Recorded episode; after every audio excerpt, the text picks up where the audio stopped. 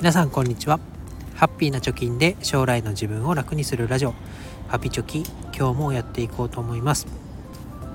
このラジオではふたりの子供の教育費せんまんえんを貯金ゼロからじゅうねんかけて貯めるぞということで日々発信をしております。えー、現在地としては、えー、残りの期間がきゅうねんといっかげつ、現在貯められている金額はさんびゃくごじゅうまんえんということで、えー、残り、えー、ろっぴゃくごじゅうまんとなっております。今日のテーマは大掃除は浪費を発見するチャンスというテーマで話していきたいと思います。まあ、そろそろね、年末が近づいてきて、今週末に大掃除しようかなって考えている人も多いのではないでしょうか。で、この放送の結論としては、まあ、掃除をしつつね、浪費を発見しましょうということをお伝えしたいです。で、なぜこの内容を伝えたいかと言いますと、我が家はね、先週と今週にかいに分けて大掃除をするよという命が下りました。で、先週はまあ掃除というよりは、まあ、片付けをメインにやりました。で、片付けしながらですね、この買い物浪費だったなというのがいくつも発見されてしまいましたと、出てきました。で、まずはお金を貯めること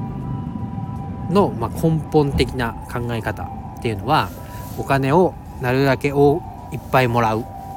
そして使わない、適切に使う、これをやることによってたまお金が貯まるということが、えー、起きます。で、さらにこの使うとか適切に、えー、使わない、適切に使うの方ですけど、まあ、支出には大きくふたつに分かれますと。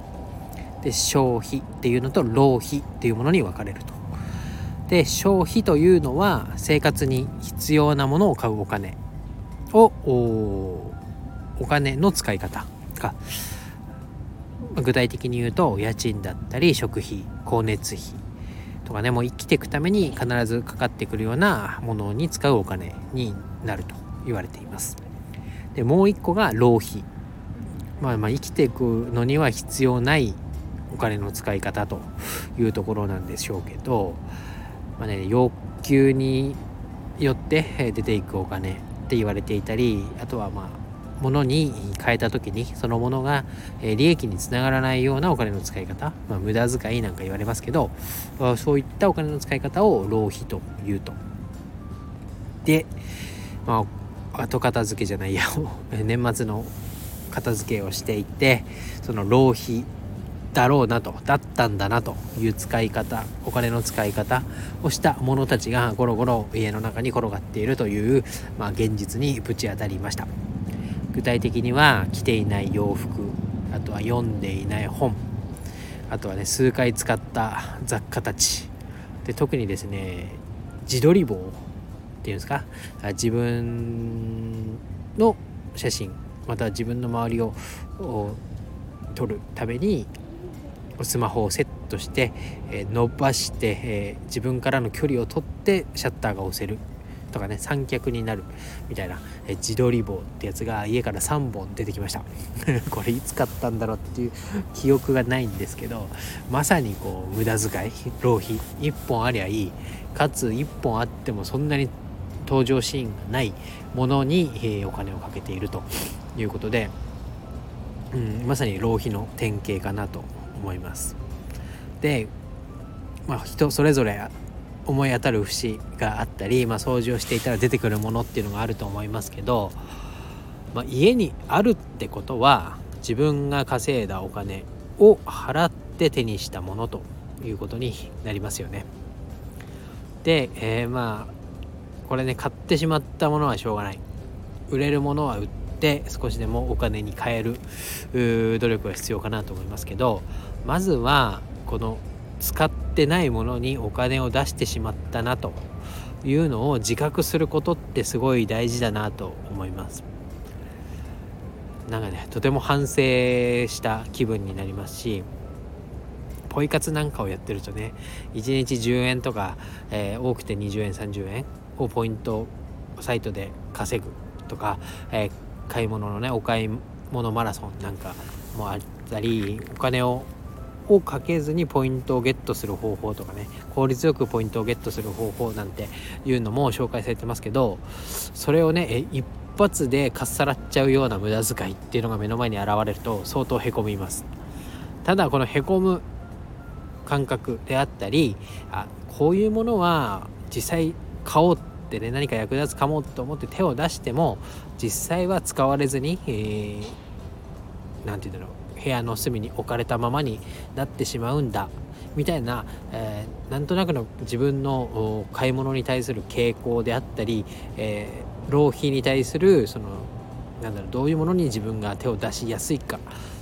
まあ、傾向かっていうのがつかめてくると思います。私も特にちょっと使わない雑貨系が多かったなと思います。でこれをまあ頭に入れておくことによって、次の買い物の時にね、これって浪費になるんじゃないかなとか、買った金額以上の利益を生む買い物になるかなっていうのを、なんだ、衝動買いじゃないですけど、その買うまでの間に一つね、一個こう一息ついて、えー、自分に問いただすというか、こう問いかけることができるっていうのはすごい大きいかなと思います。これがないとね、もうボタンポチッとやっちゃえばいいやとかねすぐキャッシュレスでシャリンとやっちゃえば、まあ、物は手に入るわけですけど、それを少しでもねワンクッション置くっていう意味でもいい振り返りの時間になるんじゃないかなと思います。消費か浪費かっていうとね、買うときに冷静な判断を下すっていうのはとても難しいなと思います。後々買ってよかったなって思うものもあれば、買ってよかったなって思えるだろうと思って買ったものが全然使われずに、えー、浪費だったなって思うこともあると思います。でかつね、まあ、お金を使わない収入を極力減らすとお金は貯まるっていう算数の数式は頭にあると思いますけど、かといってね新しいものに手を出さないとか、なんかチャレンジしないっていうと、まあ、人生も寂しくなっていくなっていうので、そこのバランスっていうのは、うん、なかなかこう勉強しながらやっていくしかないんだろうなと思いますけど、